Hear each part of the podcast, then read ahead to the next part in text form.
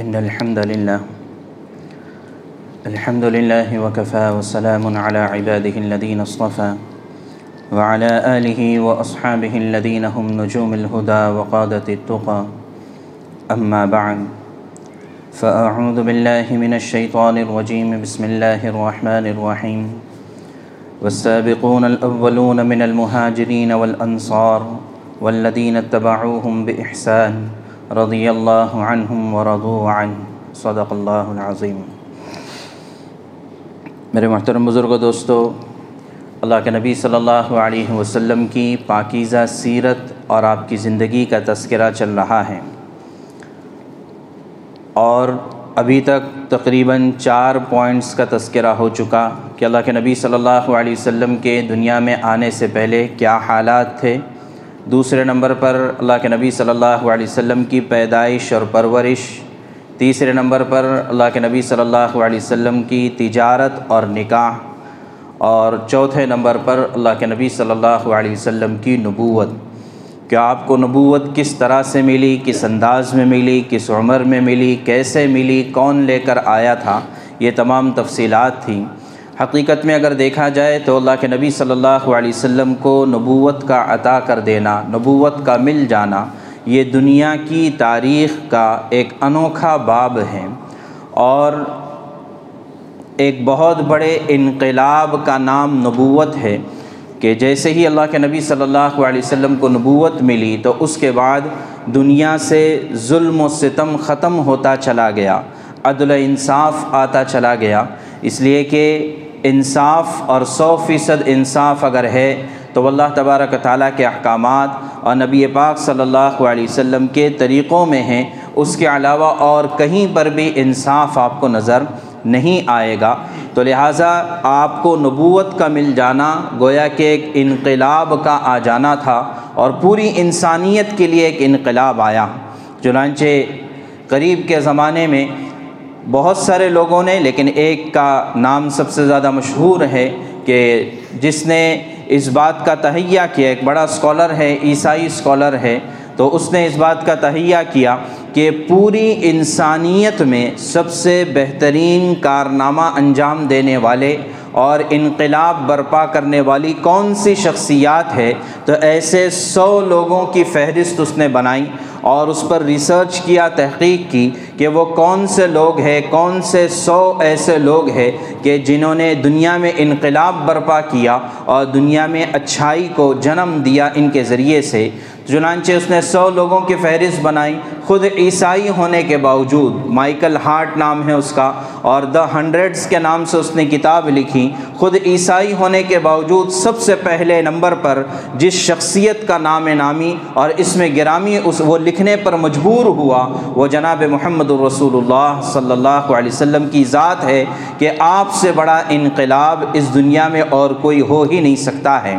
تو اسی وجہ سے آپ کو نبوت کا مل جانا گویا کہ دنیا میں انقلاب کا آ جانا تھا اور پھر اسی وجہ سے علامہ حالی نے اس کو کہا کہ اتر کر حیرا سے سوئے قوم آیا، ایک نسخہ کیمیا ساتھ لایا۔ کہ غار حرا سے اتر کر آپ آئے تو آپ صرف ایک وہی لے کر نہیں آئے آپ ایک کتاب لے کر نہیں آئے بلکہ آپ نسخہ کیمیا لے کر آئے نسخہ کیمیا کہا جاتا ہے کہ ایسا نسخہ جس کے ذریعے سے لوہے کو سونا بنایا جا سکتا ہے، تو ایسا نسخہ قرآن کی شکل میں آپ لے کر آئے اور اس کے آنے کے بعد پورے عرب میں ایک ایسا لرزہ طاری ہو گیا، ایک زلزلہ قائم ہو گیا۔ اس لیے کہ جو آبا و اجداد کا جو دین تھا، جو عقائد تھے، جو نظریات تھے جو رسومات تھیں، وہ سب کے سب اللہ کے نبی صلی اللہ علیہ وسلم اس دین کے ذریعے سے ختم کرنے کے لیے آئے تھے۔ اسی وجہ سے کہا کہ وہ بجلی کا کڑکا تھا یا سوت ہادی، عرب کی سرزمی جس نے ساری ہلا دی۔ تو لہٰذا اللہ کے نبی صلی اللہ علیہ وسلم دعوت کو لے کر آئے اور فطرت کا زمانہ پورا ہوا۔ فطرت کا زمانہ کہ پہلی وہی کے بعد تھوڑا سا فاصلہ بیچ میں آ گیا تھا تاکہ آپ وہی کے بوجھ کو برداشت کر سکیں اور آپ گھبرا نہ جائیں۔ جائیں، پریشان نہ ہو جائیں۔ جیسے پہلی مرتبہ ہوئے تھے، تو لہٰذا درمیان میں تھوڑا سا زمانہ ایسا گزرا کہ وہی نازل نہیں ہو رہی تھی۔ پھر اس کے بعد جب وہ زمانہ پورا ہو گیا، تو پھر اللہ کے نبی صلی اللہ علیہ وسلم خود فرماتے ہیں، بخاری کی روایت ہے کہ آپ مکہ کے راستے سے جا رہے تھے کہ اچانک وہی فرشتہ دوبارہ نمودار ہوا جو غار حرا میں آیا تھا یعنی جبریل علیہ السلاۃ والسلام۔ اور پھر آپ گھبرا گئے دوبارہ، تو پھر قرآن کی دوسری وہی نازل ہوئی، یا ایوہ المدثر، قم فانذر وربک فکبر وثیابک فطاہر والرجز فہجر ولا تمنن تستکثر ولربک فصبر کہ اے چادر میں لپٹی ہوئی شخصیت، اے کملی والے، آپ کھڑے ہو جائیے۔ قم فانذر آپ کھڑے ہو جائیے۔ نبوت ملنے کے بعد، دعوت کا کام ملنے کے بعد، اب آپ کا کام بیٹھنا نہیں ہے۔ ابھی آپ کمر کس لیجیے اور کھڑے ہو جائیے اور فانذر اور اپنی قوم کو ڈرائیے۔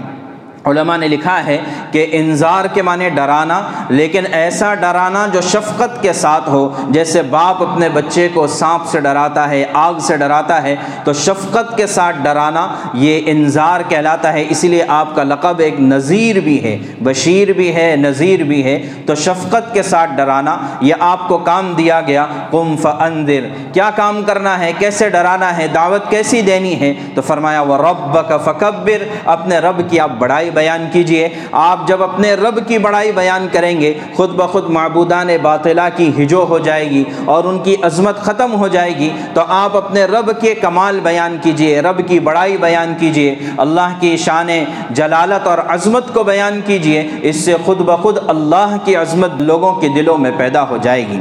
اور آپ قرآن کی سر مدثر کی یہ آیات اٹھا کر دیکھیں وہ رب کا فکبر اگر آپ قرآن کھول کر دیکھیں گے، تو یہ آیت ایسی ہے کہ دیکھیے شروع ہوتی ہے رب کا فکبر، را، با، کاف کے ساتھ شروع ہوتی ہے۔ اس آیت کو اگر آپ سیدھا پڑھیں گے، تب بھی رب کا فکبر ہوگا۔ اور اگر آپ اس کو الٹا پڑھنا چاہیں گے تو الٹا بھی را با کاف سے ہی ہوتا ہے۔ الٹا بھی رب کا فکبر ہوگا اور سیدھا بھی رب کا فکبر ہوگا۔ تو لہٰذا اللہ کی شان بیان کرنے کے لیے کہا گیا، اور وہ رب کا فکبر و سیاب کا فطاہر اپنے آپ کو پاک صاف رکھیے۔ اسی وجہ سے ہمیں حکم ہے کہ نماز کے لیے بدن بھی پاک اور کپڑا بھی پاک اور جگہ بھی پاک ہر طرح کی پاکیزگی اسلام سکھاتا ہے۔ پاکیزگی کو آدھا ایمان قرار دیا ہے۔ تو لہٰذا آپ دعوت کا کام کر رہے ہیں، دین کا کام کر رہے ہیں۔ آپ مسلمان ہیں، آپ ایمان والے ہیں، تو آپ ہمیشہ پاک، صاف رہیے۔ اس لیے ایمان والے کی شان نہیں ہے کہ وہ ناپاک رہے، جنابت کی حالت میں رہے، نجاست کی حالت میں رہے، ایسا یہ ایمان والے کی شان نہیں، بلکہ ایمان والے کا کمال تو یہ ہے کہ ہر وقت باوضو رہے۔ ہر وقت باوضو رہے کہ وضو یہ مومن کا ہتھیار ہے اور شیطان کو دور کرنے کا راستہ ہے اور نور ہے، تو لہٰذا آدمی جتنا باوضو رہے گا، اتنا برکت بھی ہوگی اور شیطان کے وسوسوں سے حفاظت بھی ہوگی۔ تو لہٰذا کہا گیا کہ آپ اپنے کپڑوں کو پاک صاف رکھیے۔ اور پھر یہ کہا کہ وہ رج فہجر اور یہ کہ گندگی کو چھوڑ دیجیے۔ گندگی کون سی؟ چاہے وہ گندگی عقیدے کی ہو جو ہے دل اور دماغ کی گندگیاں ہیں، اس کو بھی چھوڑ دیجیے۔ اور ظاہری گندگیاں، اس کو بھی چھوڑ دیجیے۔ تو لہٰذا مسلمان کا لباس، مسلمان کا جسم، مسلمان کی زبان یہ کبھی گندی نہیں ہو سکتی ہے۔ مسلمان کا دل و دماغ بھی صاف ہوتا ہے۔ تو پہلی وحی میں آپ کو یہ تمام احکامات دیے گئے۔ اور یہ کہا گیا ولی رب کا فصبر کہ جب آپ یہ دعوت لے کر اٹھے ہیں، تو آپ کے خلاف آپ کے خلاف لوگ ہوں گے اور لوگ آپ کو تکلیف دیں گے، پریشان کریں گے، لیکن اپنے رب کے لیے آپ کو صبر کرنا ہے۔ ولی رب کا فصبر پھر اس کے بعد یہ دوسری وحی ہو گئی، یہ دن کا کام بتایا گیا۔ پھر اس کے بعد تیسری وحی نازل ہوئی۔ یا ایوہ المزمل، قم اللیل الا قلیلا، نصفہ او انقص منہ قلیلا، او زد علیہ ورتل القرآن ترتیلا، انا سنلقی علیک قولا ثقیلا۔ کہ اللہ کے نبی صلی اللہ علیہ وسلم سے کہا جا رہا ہے کہ اے چادر میں لپٹے ہوئے، اب بھی آپ اٹھ جائیے۔ جیسے صبح اٹھے تھے آپ، ایسی آپ رات کو بھی اٹھ جائیے۔ یا تو آدھی رات کو اٹھ جائیے اور اللہ کے سامنے قیام کیجیے کھڑے ہو جائیے، تہجد کا حکم دیا گیا۔ بلکہ علماء نے لکھا ہے کہ ان آیات کے ذریعے سے تہجد کی نماز فرض ہو گئی تھی۔ ایک سال کا عرصہ ایسا گزرا کہ اللہ کے نبی صلی اللہ علیہ وسلم بھی اور صحابہ کرام بھی تہجد کی نماز کو بطور فریضے کے ادا کرتے تھے۔ اس لیے کہ پانچ وقت کی نمازیں ابھی تک نہیں آئی تھی وہ تو معراج کے واقعے کے بعد فرض ہوئی۔ تو لہٰذا آپ کو یہ کہا گیا کہ آپ کو رات اللہ کے سامنے گزارنی ہے۔ کیوں؟ اس لیے کہ رات کا اٹھنا آپ پر ایک ایسا کلام نازل کیا جا رہا ہے جو بہت بھاری ہے، بہت ثقیل ہے۔ اگر یہ کلام پہاڑوں پر نازر کیا جاتا تو پہاڑ ریزہ ریزہ ہو جاتے تو لہٰذا آپ کو چاہیے کہ اپنے اندرونی طاقت کو بنانے کے لیے تہجد میں آپ کھڑے ہو جائیے۔ اس لیے کہ ان ناشئت اللیلی ہی اشد وطئن و اقوم قیلا۔ کہ رات کا اٹھنا یہ نفس پر بڑا بھاری ہوتا ہے، اس سے نفس کو قابو میں کرنا آسان ہو جاتا ہے اور زبان کی درستگی کا بہت بڑا ذریعہ ہے۔ تو لہٰذا تہجد کی نماز کا اہتمام۔ تو اتنا زیادہ تاکید کی گئی، اس لیے کہ تہجد کے پیچھے اتنی ساری برکات ہے۔ اللہ کرے کہ ہم پانچ وقت کی نمازوں کے ساتھ ساتھ ہم جو ہے تہجد کا بھی اہتمام کرنے والے بن جائیں اور بہت آسان ہے۔ ہم نیت کر لیں کہ ہمیں تہجد کے لیے اٹھنا ہے۔ اللہ تعالیٰ ضرور آنکھ کھول دیتے ہیں۔ اور اگر کسی وجہ سے آنکھ نہیں کھل سکی تو انشاءاللہ تہجد کا اجر و ثواب تو ضرور ملے گا۔ البتہ اس کا ایک آسان طریقہ اللہ کے نبی صلی اللہ علیہ وسلم نے حضرت ابو حریرہ رضی اللہ تعالیٰ عنہ کو بتایا تھا کہ آسان آسان طریقہ یہ ہے کہ اگر آپ تہجد کے لیے صبح نہیں اٹھ سکتے ہیں، رات میں عشاء کی نماز کے بعد سے تہجد کا وقت شروع ہو جاتا ہے، تو عشاء کی نماز کے بعد دو رکعت زائد پڑھ لیں، تہجد کی نیت سے انشاءاللہ اجر و ثواب ملے گا۔ اگرچہ فضیلت صبح اٹھ کر پڑھنے کی زیادہ ہے اور اس میں بوجھ زیادہ ہے، ثواب زیادہ ہے اور اس کی فضیلت زیادہ ہے سب اپنی جگہ پر، لیکن بہرحال تہجد والا عمل عشاء کی نماز کے بعد بھی کیا جا سکتا ہے۔ تو بہرحال یہ تیسری وحی تھی، پھر اس کے بعد جیسے ہی آپ نے ابھی دعوت دینی شروع کی، تو پھر اس کے بعد الزامات کا سلسلہ شروع ہوا۔ کہیں آپ کو مجنون پاگل کہا گیا، نعوذ باللہ، کہیں ساحر کہا گیا، کہیں کاہن کہا گیا۔ الگ الگ کلمات اور الزامات لگائے گئے۔ تو چوتھی وحی میں آپ کو تسلی ہوئی، نون والقلم وما یسترون، ما انت بنعمت ربک بمجنون وان لك لاجرا غیر ممنون وانك لعلى خلق عظیم۔ آپ پاگل، نعوذ باللہ نہیں ہیں اور آپ کے لیے بے شمار اجر ہے۔ آپ اپنا کام کرتے رہیے، آپ ان سے گھبرائیے نہیں۔ اور آپ تو اخلاق کے اعلیٰ کردار پر ہیں۔ آپ سے زیادہ حسین اور کریمانہ اخلاق کسی کے ہو نہیں سکتے ہیں۔ تو آپ کو یہ چار طرح کی وحی نازل ہوئی۔ پانچویں نمبر پر پھر الحمد للہ رب العالمین۔ الرحمن الرحیم۔ مالکی یوم الدین۔ سور فاتحہ پوری کی پوری نازل ہوئی۔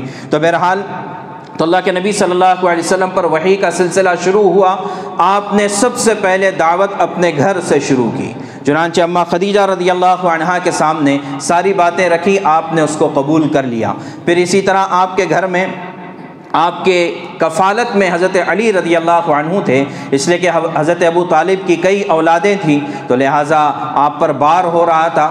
تو حضرت عباس اور اللہ کے نبی صلی اللہ علیہ وسلم، ان دونوں نے مشورہ کیا۔ ہم ایسا کرتے ہیں کہ چچا کے پاس سے ایک ایک اولاد اپنے ذمے میں لیتے ہیں تاکہ ان کی کفالت ہم کر سکیں۔ تو حضرت عباس نے حضرت جعفر کو لے لیا اور اللہ کے نبی صلی اللہ علیہ وسلم نے حضرت علی کو اپنی پرورش میں لے لیا۔ تو لہٰذا بچوں میں سب سے پہلے ایمان لانے والے حضرت علی رضی اللہ عنہ ہیں۔ پھر اسی طرح آپ کے غلام تھے حضرت زید بن حارثہ، کہ جو آپ کے ساتھ رہا کرتے تھے حضرت خدیجہ نے بطور ہدیے کے آپ کو پیش کیا تھا۔ تو زید بن حارثہ یہ پھر مسلمان ہو گئے۔ اور پھر روایتوں میں آتا ہے کہ ورقہ بن نوفل جس کے پاس حضرت خدیجہ لے کر گئی تھی، وہ بھی مسلمان ہو گئے تھے۔ اس لیے کہ انہوں نے کہا تھا کہ آپ کی قوم آپ کو ستائے گی، آپ کی قوم آپ کو مکے سے نکال دے گی۔ اور کاش کہ میں اس دن زندہ ہوتا لنسر کا نثراً معذرا میں آپ کی پوری پوری تائید کرتا، پوری پوری مدد کرتا۔ تو لہٰذا علماء نے لکھا ہے کہ ورقہ بھی ایمان لائے تھے۔ اور ایک روایت میں اللہ کے نبی صلی اللہ علیہ وسلم خود فرماتے ہیں کہ ورقہ کو برا نہ کہو، اس لیے کہ میں نے اس کو سفید لباس میں جنت میں دیکھا ہے۔ تو بہرحال تو یہ گھر کے لوگ سارے کے سارے ایمان لائے اور پھر اس کے بعد اللہ کے نبی صلی اللہ علیہ وسلم نے اپنے سب سے قریبی دوست اور سب سے زیادہ با اخلاق اور با سروت اور یار غار صدیق اکبر رضی اللہ تعالیٰ عنہ، ان کو اپنی دعوت پیش کی۔ ان کا کمال یہ تھا کہ بغیر سوچے سمجھے آپ نے فوراً قبول کر لیا، آپ کی دعوت کو فوراً قبول کیا۔ اس لیے کہ آپ کے سامنے صدیق اکبر رضی اللہ عنہ صرف دو برس آپ سے چھوٹے تھے، تو سارا زندگی کا ٹریک ریکارڈ آپ کے سامنے تھا کہ ساری ساری زندگی آپ نے سچائی کا ساتھ دیا ہے، سچ بولا ہے، امانت داری اختیار کی ہے۔ تو اس میں کیسے جھوٹ بول سکتے ہیں؟ لہٰذا حضرت صدیق اکبر رضی اللہ عنہ، وہ شخصیت ہے کہ خود اللہ کے نبی صلی اللہ علیہ وسلم فرماتے ہیں کہ میں نے اپنی دعوت جس کے سامنے بھی پیش کی تو اس نے تھوڑا بہت کچھ تردد کیا، سوچنے کا موقع مانگا، مہلت مانگی، پھر اس کے بعد میری دعوت کو قبول کیا۔ سوائے صدیق اکبر رضی اللہ عنہ کے، سوائے ابو بکر کے کہ جیسے میں نے دعوت پیش کی، فوراً انہوں نے دعوت دعوت کو قبول کر لیا۔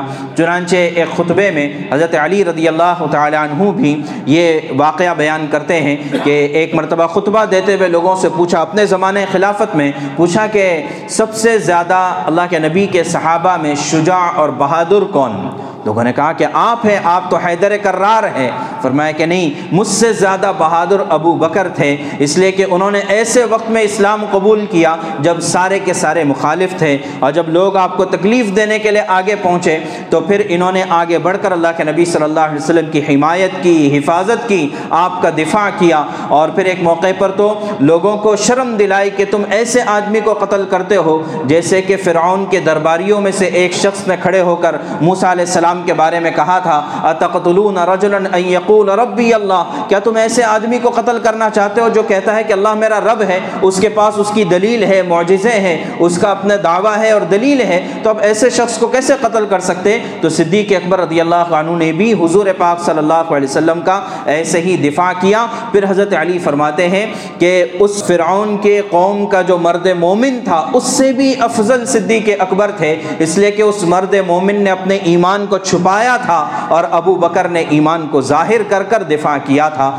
تو بہرحال صدیق اکبر رضی اللہ عنہ سب سے پہلے مسلمان ہوئے، چنانچہ مردوں میں، جوانوں میں یا آزاد لوگوں میں سب سے پہلے ایمان لانے والے صدیق اکبر رضی اللہ عنہ ہیں۔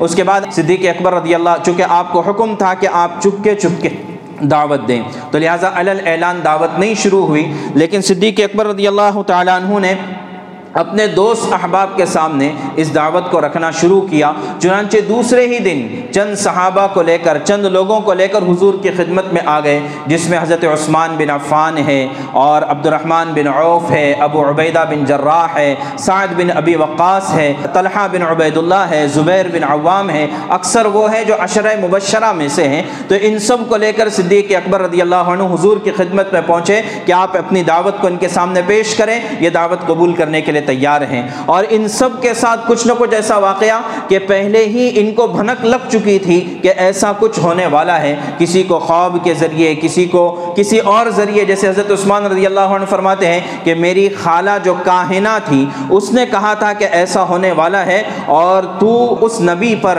ایمان لانے والوں میں سے ہے۔ چنانچہ پہلے سے ہی کچھ نہ کچھ بھنک تھی، اب یہ لوگ اسلام لانے لگے، ایمان لانے لگے۔ اس میں عورتیں بھی تھی اس میں مرد بھی تھے۔ یہاں تک کہ الگ الگ لوگوں کو پتہ چلنے لگا کہ کچھ نہ کچھ بات پیش آئی ہے۔ اب اس کے بعد ایسے ہی گزرتے گزرتے تقریباً تین سال گزر گئے۔ تین سال گزرنے کے بعد اب اللہ کے نبی صلی اللہ علیہ وسلم کو حکم ہوتا ہے وہ اندر عشیرتک الاقربین اے نبی پاک صلی اللہ علیہ وسلم، ابھی آپ ڈرائیے اپنے قریبی رشتہ داروں کو اور علل اعلان کھلم کھلا دعوت دیجیے۔ چنانچہ اللہ کے نبی صلی اللہ علیہ وسلم نے سب سے پہلے اپنے خاندان والوں کو جمع کیا۔ بنو عبد المطلب کو جمع کیا، بنو ہاشم کو جمع کیا اور ان کے سامنے اپنی بات رکھی، لیکن کسی نے بھی اس کو بظاہر قبول نہیں کیا اور خاص طور سے ابو لہب جو سگا چچا تھا، لیکن اس نے مخالفت کی اور جو ہے کسی نے آپ کی بات کو قبول نہیں کیا۔ دوسری مرتبہ آپ نے باقاعدہ کھانے کا اہتمام کیا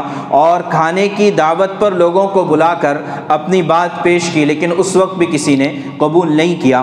پھر اس کے بعد اللہ کے نبی صلی اللہ علیہ وسلم نے تمام مکہ والوں کو آواز دی۔ کیسے آواز دی؟ اس زمانے کا رواج یہ تھا کہ جس کو کوئی اہم بات پیش کرنی ہو تو وہ صفا پہاڑی پر کھڑا ہو جاتا اور کہتا، یا صباحا ان النذیر العریان کہ اے لوگو آ جاؤ، میں میں برہنا میں ننگا اعلان کرنے والا ہوں۔ ننگا اعلان کرنے والا ایک تعبیر تھی۔ اصل میں اس زمانے میں کبھی بھی یہ ہوتا تھا، دشمن کا خوف رہتا تھا، کوئی کبھی بھی کسی پر حملہ کرتا تھا۔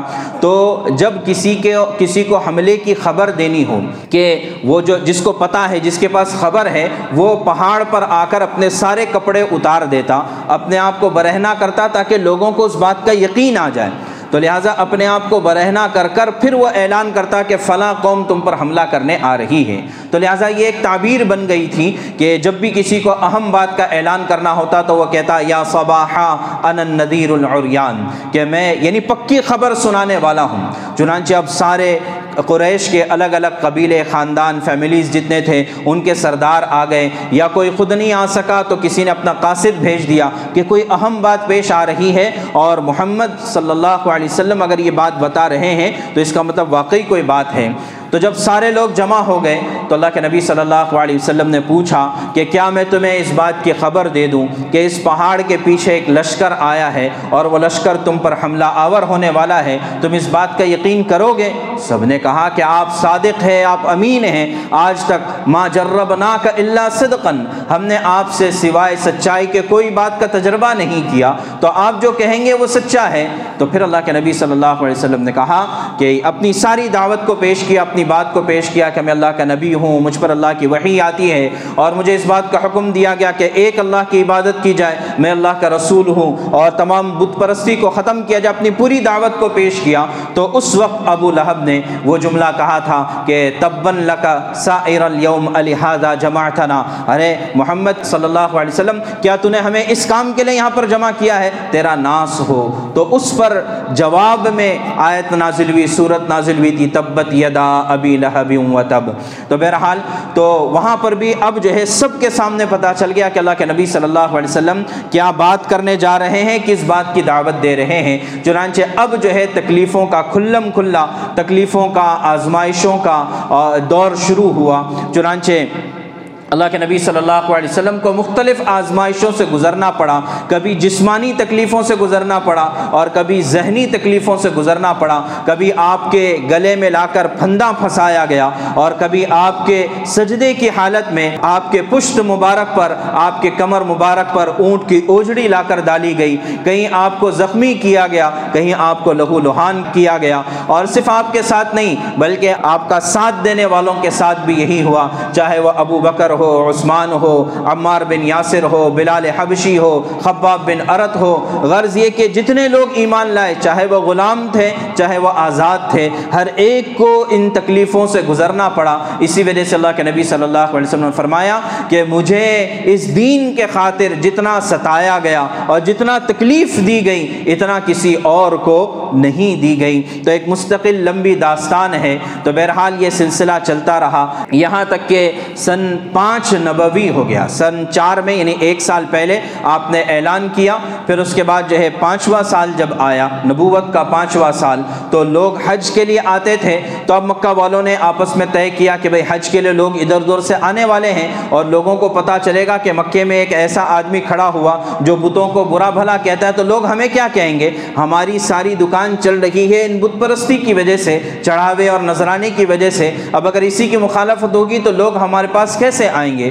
تو اب لوگوں نے جو ہے مشورہ کیا، ولید بن مغیرہ کے پاس آئے اور کہا کہ بتاؤ کیا کرنا چاہیے؟ اس نے کہا، تم رائے دو۔ تو کسی نے کہا کہ ہم یہ کہہ دیں گے کہ یہ محمد نعوذ باللہ ساحر ہے، جادوگر ہے۔ کہا کہ کوئی آپ کی بات کو نہیں مانے گا۔ میں نے جادوگروں کو دیکھا ہے، محمد ایسے نہیں ہے۔ تو کسی نے کہا کہ ان کو کاہن کہہ دو کہ یہ کہانت کی باتیں بتانے والے۔ کہا، میں نے کہانت کا کلام سنا ہے، ایسا محمد نہیں ہے۔ غرض یہ کہ ہر الزام لگانے کی کوشش کی گئی، لیکن خود انہوں نے ہی انکار کر دیا۔ اخیر میں پھر ولید بن مغیرہ نے کہا کہ ایسا کرو، جادوگر ہی کہہ دو کہ یہ جادو ہے۔ لہٰذا اب لوگوں نے سب نے اعلان کرنا شروع کیا کہ یہ جو محمد ہیں نعوذ باللہ جادوگر ہے اب ہوا ایسے کہ یہی آپ صلی اللہ علیہ وسلم کی یعنی مخالفت آپ کی دعوت کا ذریعہ بن گئی۔ اس لیے کہ پروپوگنڈا ہو گیا۔ اب لوگوں کو یہ سنائی دیا کہ کوئی ہے ایسا جادوگر تو لوگ جانے لگے، پوچھنے لگے، آپ کا کلام سننے لگے۔ تو لہٰذا خود بخود آپ کی دعوت پھیلنے لگی۔ پھر جو ہے قریش مکہ آئے۔ ابو طالب کے پاس کہ اپنے بھتیجے کو سمجھا دیجیے۔ تو اب ابو طالب نے پہلے ایسے ہی ٹال دیا۔ دوسری مرتبہ پھر آئے۔ تو حضرت ابو طالب نے اللہ کے رسول صلی اللہ علیہ وسلم کو بلایا اور کہا کہ بھتیجے مجھ پر اتنا بوجھ نہ ڈالو کہ میرے بڑھاپے کی ہڈیاں اس کو برداشت نہ کر سکے۔ تو اللہ کے رسول کا ایسا گمان گمان ہوا کہ شاید چچا ابھی میرا ساتھ چھوڑ دیں گے۔ تو اللہ کے نبی صلی اللہ علیہ وسلم بھی رو پڑے اور فرمایا کہ چچا، اگر یہ میرے سیدھے ہاتھ میں سورج لے کر آئیں اور الٹے ہاتھ میں چاند لے کر آئیں یعنی دنیا کو مسخر کر کے میرے ہاتھ میں رکھ دیں، تب بھی میں اپنے دعوت سے، اپنے مشن سے پیچھے نہیں آؤں گا۔ تو حضرت ابو طالب کو یقین ہو گیا، کہا کہ بتیجے، جو کرنا ہے کر۔ میں تیرا ساتھ دینے کے لیے تیار ہوں۔ پھر تیسری مرتبہ ابو طالب کے پاس آئے، کہنے لگے کہ آپ کا بتیجہ کیا چاہتا ہے؟ اگر امیر بننا چاہتا ہے، ہم اس کو اپنا امیر بنا دیتے ہیں۔ اگر شادی کرنا چاہتا ہے، تو خوبصورت ترین عورت سے شادی کرا دیتے ہیں۔ مال و دولت چاہتا ہے، تو سارے مکے کا مال جمع کر کے ان کے پاس رکھ دیتے ہیں۔ لیکن یہ اپنی دعوت کو چھوڑ دے۔ تو اللہ کے نبی نے فرمایا کہ مجھے نہ تمہارے امارت کی ضرورت ہے، نہ شہرت کی ضرورت ہے، نہ دولت کی ضرورت ہے، نہ عورت کی ضرورت ہے، بلکہ میں تو اللہ کا نبی ہوں اور اللہ کے پیغام کو پہنچانے کے لیے آیا ہوں۔ پھر جب اس سے بھی بات نہیں چلی تو پھر ایک مرتبہ اور آئے، قریش مکہ اور کہنے لگے کہ ایسا کرتے ہیں، چلو کمپرومائز کرتے ہیں کہ ایک سال تک آپ ہمارے بتوں کی عبادت کرو اور دوسرا ایک سال ہم آپ کے اللہ کی عبادت کریں گے۔ تو آیت نازل ہوئی، قل یا ایوہ الکافرون لا اعبد ما تعبدون۔ پوری صورت نازل ہوئی کہ جس کی تم عبادت کرتے ہو، میں نہیں کروں گا اور تم جس کی عبادت کرانا چاہتے ہو، میں اس کی عبادت نہیں کروں گا۔ لکم دینکم ولی دین۔ تمہارے لیے تمہارا دین ہے، ہمارے لیے ہمارا دین ہے۔ اب لوگ آہستہ آہستہ جو ہے اسلام کی دعوت کو قبول کرنے لگے، اس لیے کہ اس میں سچائی تھی، صداقت تھی۔ یہاں تک کہ سن پانچ نبوی جب آئی تو بہت زیادہ اذیتیں اور تکلیفیں جب ہوئی تو اللہ کے نبی صلی اللہ علیہ وسلم نے صحابہ کرام کو حکم دیا کہ تم اگر چاہو تو کسی طرف ہجرت کرنا چاہو تو کر لو اور ہجرت کے لیے حبشہ کا ملک ایتھوپیا جسے آج کہا جاتا ہے، جو سعودیہ سے یعنی جدہ کے بالکل سامنے درمیان میں سمندری سفر ہوتا ہے، افریقہ کا ملک ہے۔ تو اللہ کے نبی صلی اللہ علیہ وسلم نے اجازت دے دی۔ چنانچہ سب سے پہلے گیارہ مرد اور پانچ عورتیں تھیں کہ جنہوں نے حبشہ کی ہجرت کی، رجب کے مہینے میں ہجرت کی۔ یہاں تک کہ وہاں پہنچے، شوال کا مہینہ آ گیا۔ کسی نے ان کو بتایا کہ سارا مکہ مسلمان ہو گیا، سب ایمان والے ہو گئے۔ اب یہ خوشی کے مارے واپس لوٹ کر آئے، لیکن جیسے مکہ پہنچنے والے تھے، پتہ چلا کہ یہ خبر جھوٹی ہے، اب پریشان ہو گئے۔ تو کچھ لوگ تو ایسی کسی کی پناہ لے کر مکہ میں داخل ہوئے، کچھ رشتہ داروں کے پاس چلے گئے وغیرہ۔ لیکن پھر اس کے بعد دوسری ہجرت ہوئی حبشہ کی، کہ جس میں چھیاسی مرد اور سولہ عورتیں تھیں۔ انہوں نے سب نے حبشہ کی طرف ہجرت کی اور وہاں کا بادشاہ نجاشی جو عیسائی تھا، اس کے پاس پہنچے اور وہاں پر اپنے دین پر عمل کرنے لگے۔ مکہ والوں کو جب جب یہ پتہ چلا تو ان سے یہ بھی ہضم نہیں ہوا۔ انہوں نے باقاعدہ آس بن وائل اور اسی طرح دوسرے جو مکہ کے سرداران تھے، ان کو نجاشی بادشاہ کے پاس بھیجا اور کہا کہ یہ ہمارے چند سر پھرے نوجوان آپ کے پاس آئے ہیں، ہم چاہتے ہیں کہ ان کو واپس اپنے پاس لے جائیں۔ چنانچہ وہ مشہور واقعہ جس میں حضرت جعفر بن ابی طالب نے کھڑے ہو کر تقریر کی، نجاشی بادشاہ کے سامنے قرآن کی آیات پڑھ کر سنائیں اور پھر جو ساری حقیقت سامنے جب واضح ہو گئی، نجاشی بادشاہ نے کہا کہ کہ میں ان کو تمہارے حوالے نہیں کر سکتا ہوں۔ اس لیے کہ یہ سچے دین کے پیروکار ہے، وہ خود بھی مسلمان ہو گیا۔ اور پھر یہ کہ اس نے جتنے ہدیے تحائف مکہ والوں نے بھیجے تھے، اس کو بھی واپس کر دیا۔ اور پھر حضرت جعفر بن ابی طالب نے پوچھا کہ تم جو ہمارا مطالبہ کرنے کے لیے آئے ہو، بتاؤ کہ کیا ہم نے تمہارا کوئی مال چوری کیا ہے؟ تو آس بن وائل اور سہیل بن عمر وغیرہ تھے، انہوں نے کہا کہ نہیں، کوئی تم نے ہمارا مال چوری نہیں کیا۔ ہم نے کسی کو قتل کیا ہے تمہارے میں سے؟ کہا کہ نہیں، تم نے قتل بھی نہیں کیا۔ بولے، پھر کس بات پر ہم پر جبر کرنا چاہتے ہو؟ تو بہرحال یہ یہ سارا مسئلہ ہوا اور یہ روسائے مکہ، قریش کے بڑے سرداران یہ واپس مکہ مکرمہ آ گئے۔ اور اب انہوں نے یہ ٹھانی کہ اب اللہ کے نبی صلی اللہ علیہ وسلم کا اور آپ کا ساتھ دینے والوں کا بائیکاٹ کرنا ہے۔ چنانچہ یہ سن نبوی سات کے بعد سے تین سال کا بائیکاٹ کا یہ سارا معاملہ چلا اور پھر انشاءاللہ اس کے واقعات کو اگلی مرتبہ بیان کریں گے۔ تو یہ اللہ کے نبی صلی اللہ علیہ وسلم کے مکہ مکرمہ کے تین ادوار ہیں۔ ایک، چپکے سے دعوت دینا۔ پہلے تین سال چپکے سے دعوت دی گئی۔ پھر اس کے بعد اس کے بعد جو ہے چوتھے سال سے، چوتھے سال سے کھلم کھلا دعوت شروع ہوئی اور پھر ساتویں سال سے مقاطعہ یعنی بائیکاٹ شروع ہوا اور پھر دسویں سال کے بعد آپ نے مکہ کے باہر طائف وغیرہ جا کر دعوت دی۔ تو یہ مکی دور آپ کا اس طرح سے تھا۔ اللہ تبارک تعالیٰ ہمیں ان باتوں کو سمجھنے کی توفیق عطا فرمائے اور جیسے اللہ کے نبی صلی اللہ علیہ وسلم نے اپنے دین کی دعوت کو پہنچانے کی فکریں اور کوششیں کی، اللہ تبارک تعالیٰ ہمیں بھی اس کا ذرہ برابر اس کے مطابق ہمیں دعوت دینے کی توفیق عطا فرمائیں وآخر دعوانا ان الحمد للہ رب العالمین۔ یا رب صلی وسلم دائما ابدا علی حبیبک خیر الخلق کلہم۔